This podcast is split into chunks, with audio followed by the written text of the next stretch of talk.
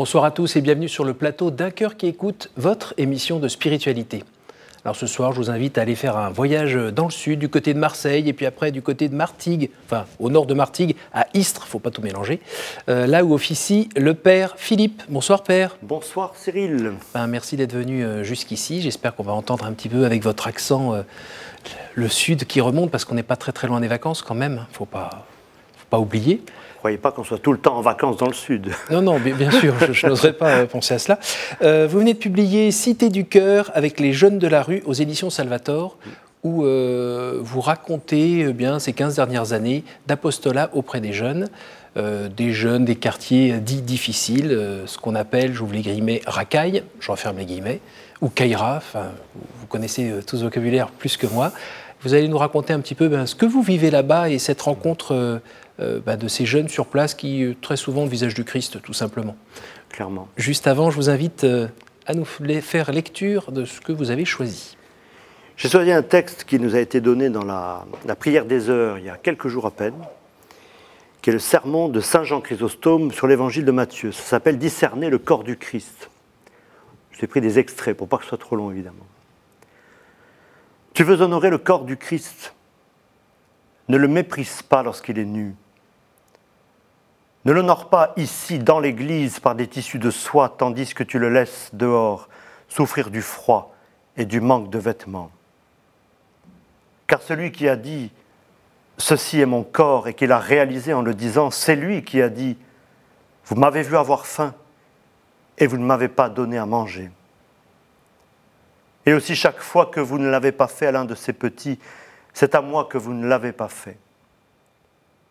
Ici, le corps du Christ n'a pas besoin de vêtements, mais d'âmes pures. Là-bas, il a besoin de beaucoup de sollicitude.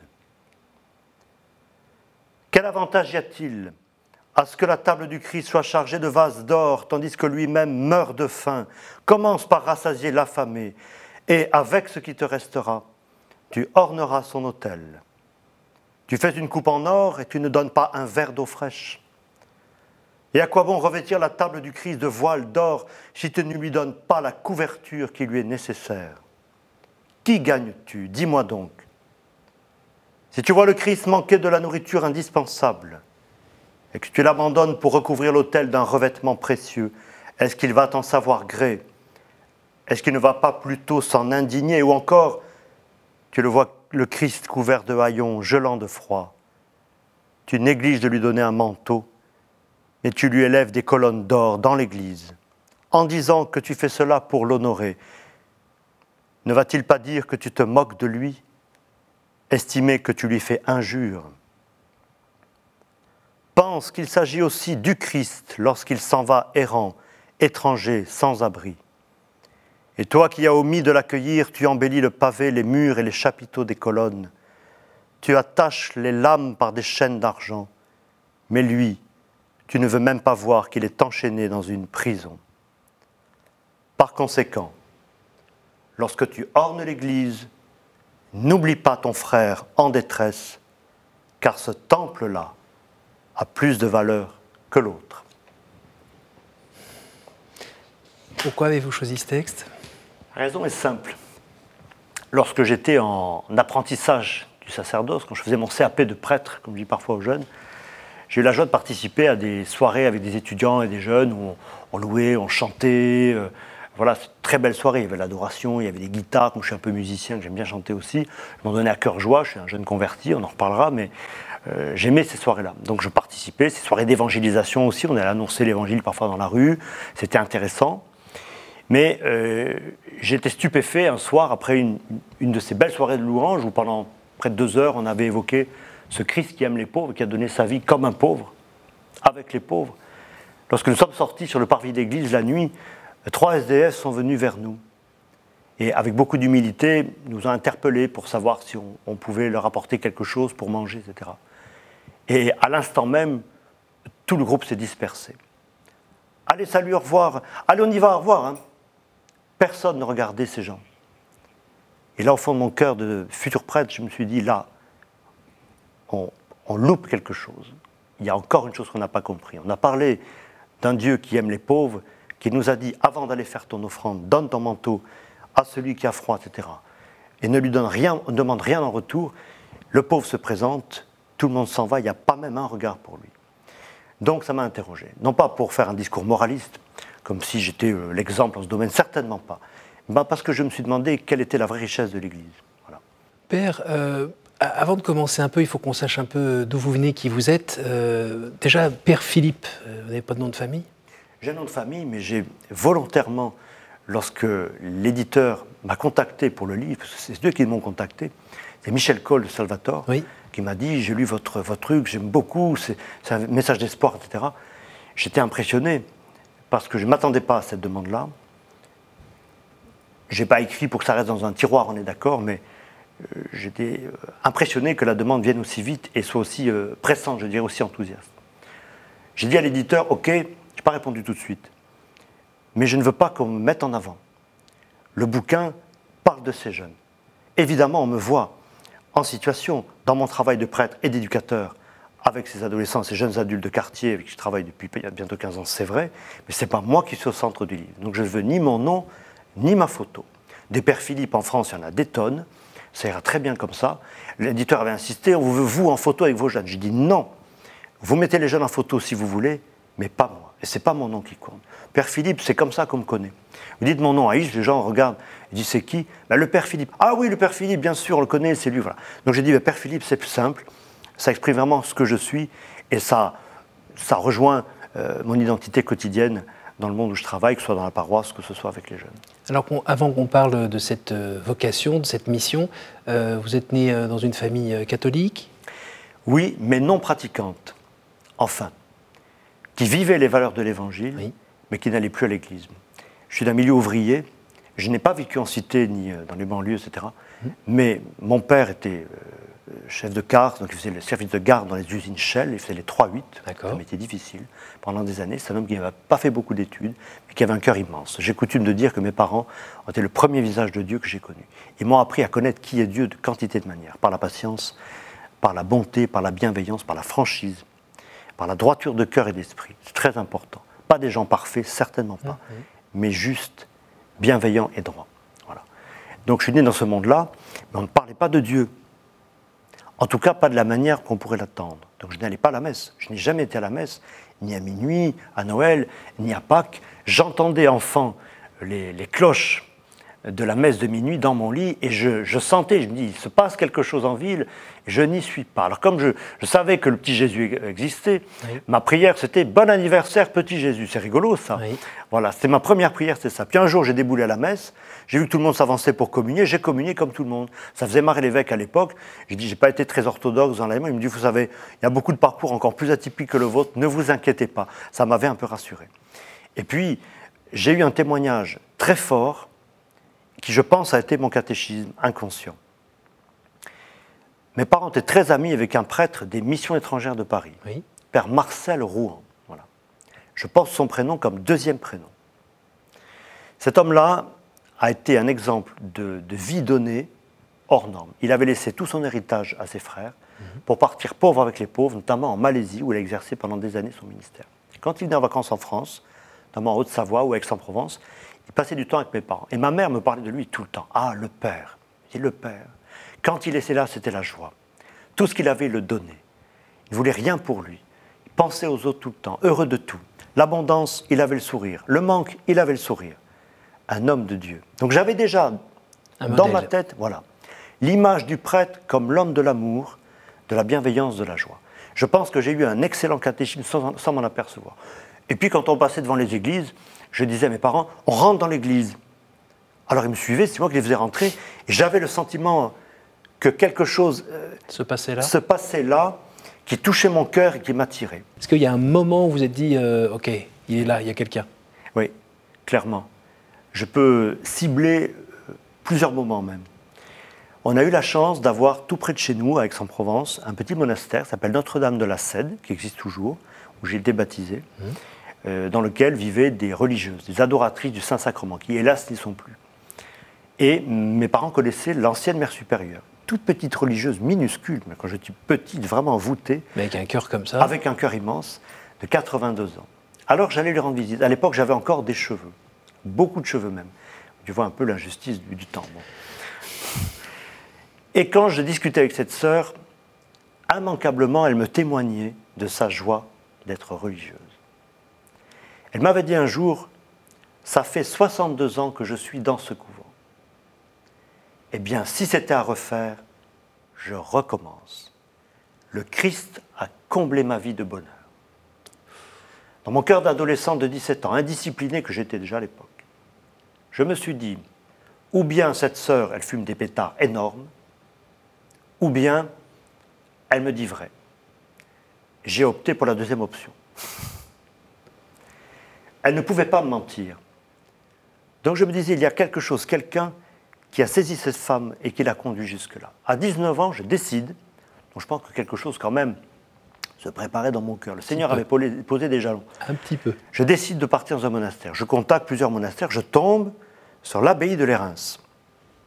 Et j'ai au téléphone le maître des novices de l'époque, le père Cesare Falietti, le père Césaire, qui depuis a fondé un monastère en Italie, enfin un sacré bonhomme, je ne savais pas moi à l'époque. Je dis voilà, j'ai 19 ans, je suis en terminale, je voudrais passer une semaine chez vous, mais comme vous, pas à l'hôtellerie, avec les moines, pour voir ce que vous vivez. Il dit oui. Il me dit pas de problème. Tu es le bienvenu, tu auras ta cellule, tu prieras avec nous si tu veux, tu pourras travailler avec nous.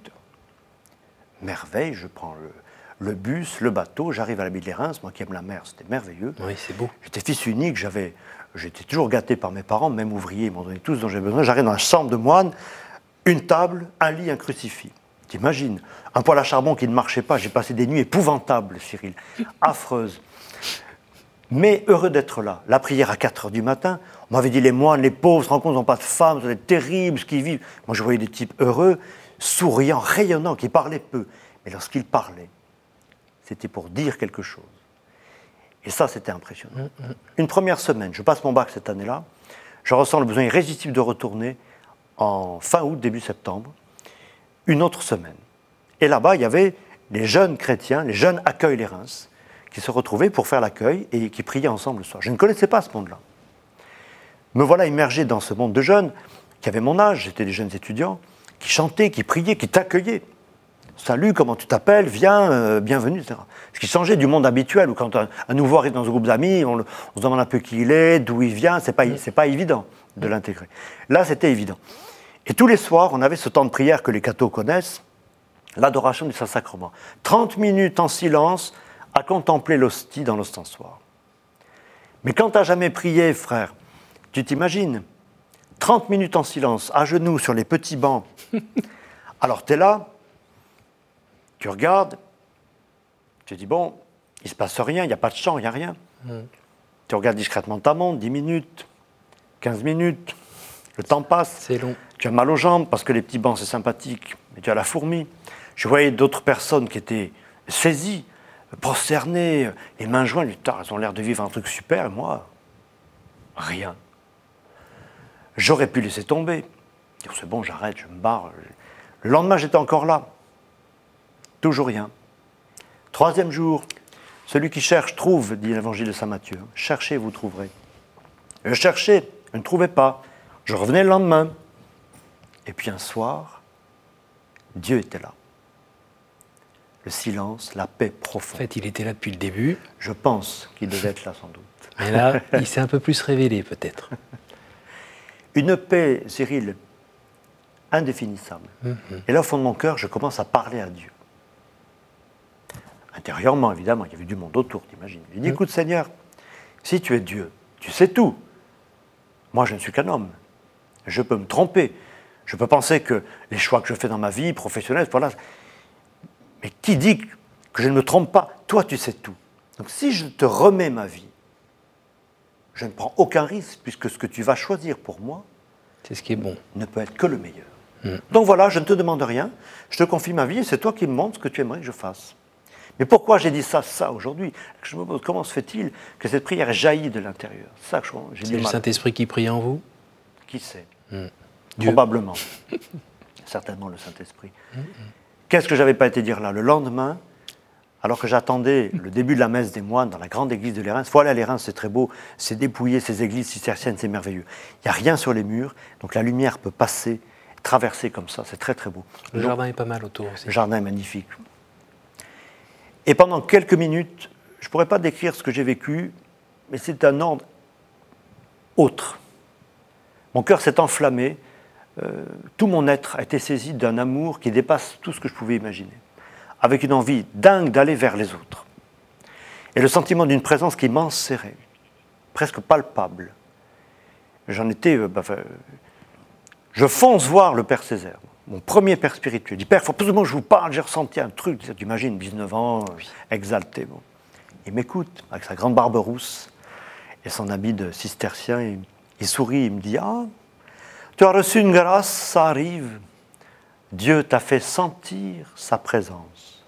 Mais physiquement, dans tes tripes, maintenant tu sais. Quel beau cadeau.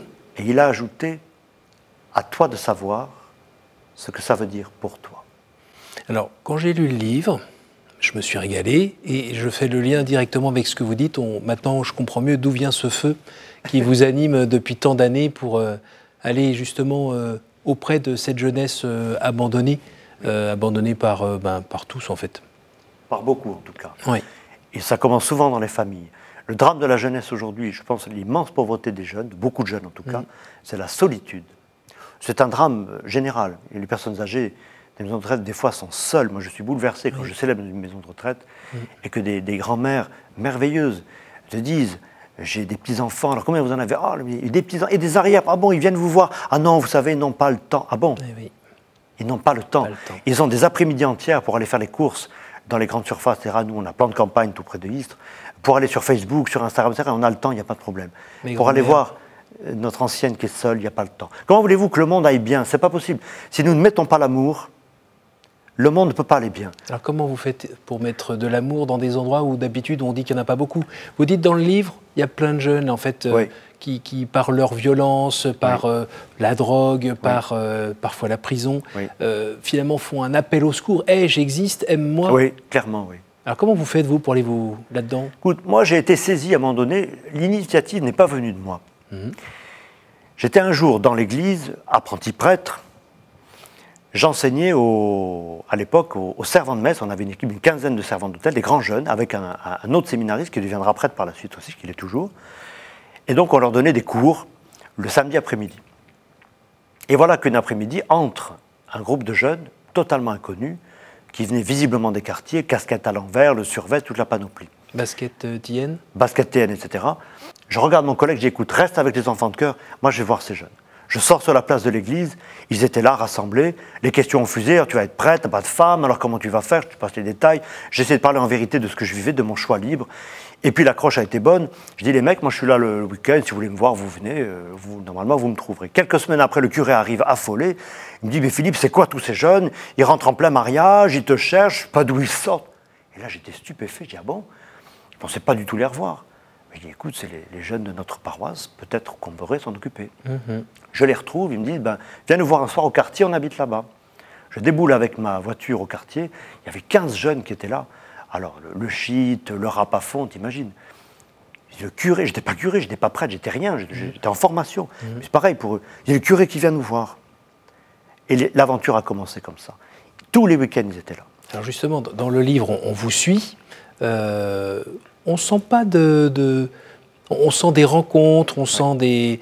Vous racontez des jeunes qui vont changer, euh, qui vont euh, s'interroger, et, vous entendez vraiment que c'est des vraies questions, et qu'au-delà du, de celui qui fait les gros bras, en fait, il y a ce petit cœur euh, qui est là, qui a besoin d'être aimé, qui veut comprendre où il est, où il va. Ces, ces gars, ils ont 15 ans, 16 ans, 17 ans, 19 ans.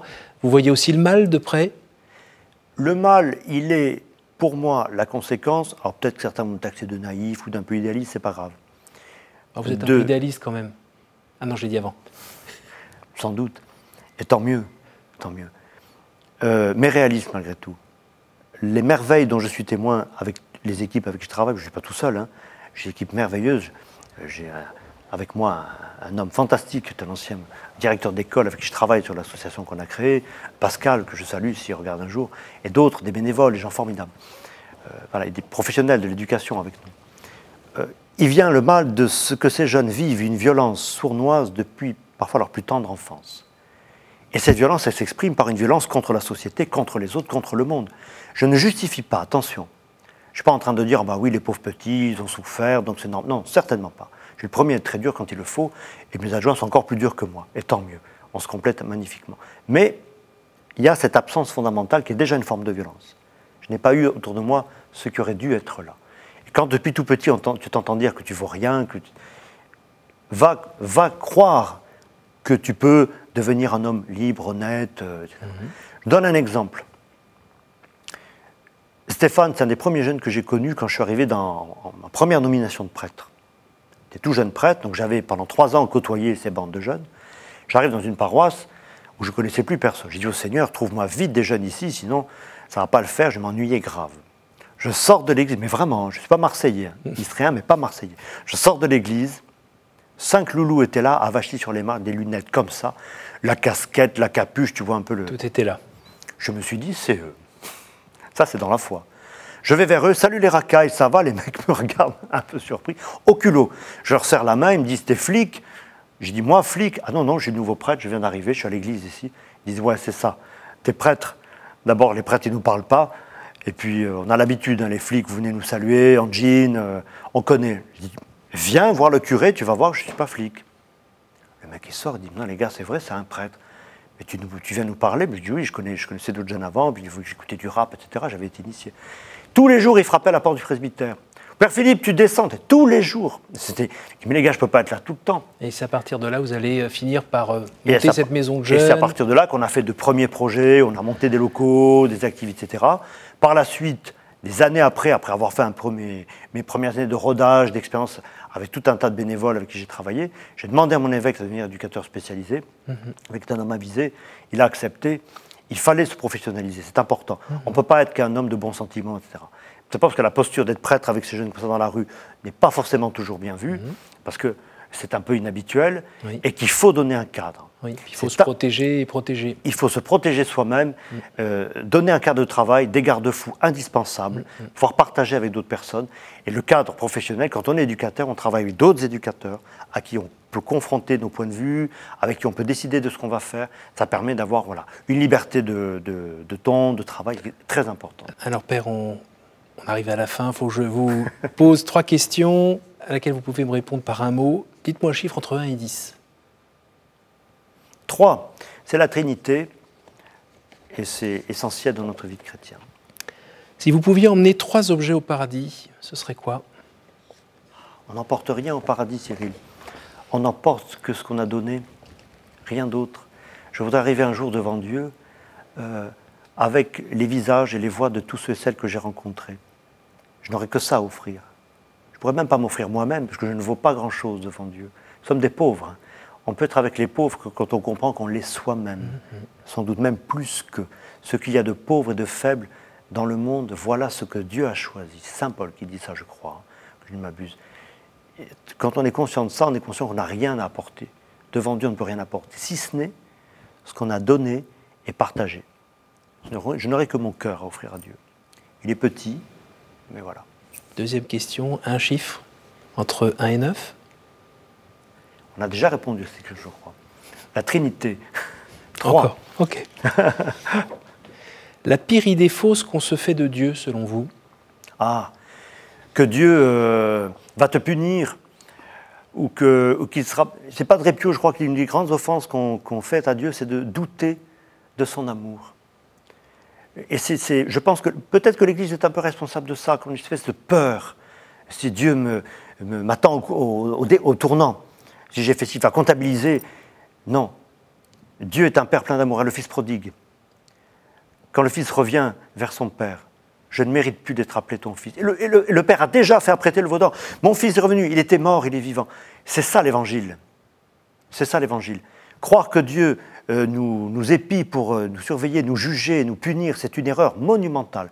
Et la peur de Dieu est une première conséquence du péché d'ailleurs. Je me suis caché. Hein, Et eh non. Dans le jardin d'Éden. On n'a pas peur de Dieu, on n'a pas peur d'un Père. Quelle image vous faites-vous du paradis, Père?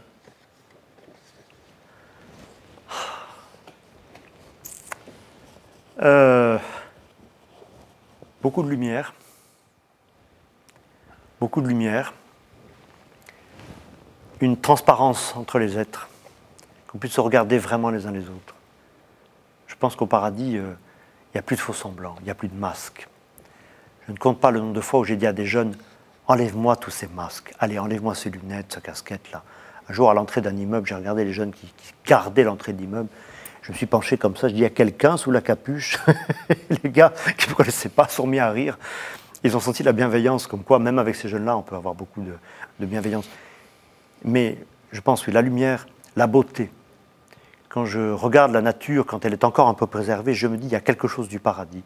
Ce sera le règne de la beauté. La beauté des cœurs, la beauté d'une création renouvelée totalement, dans laquelle Dieu est présent partout. Je suis convaincu de ça. Merci Père, merci beaucoup pour tout ce que nous avez partagé en venant euh, du Sud, dans nos studios là à Malakoff. Ça a mis plein de soleil. Merci de nous aider à avoir un regard différent sur euh, cette population, cette jeunesse euh, dont on s'occupe peut-être pas assez.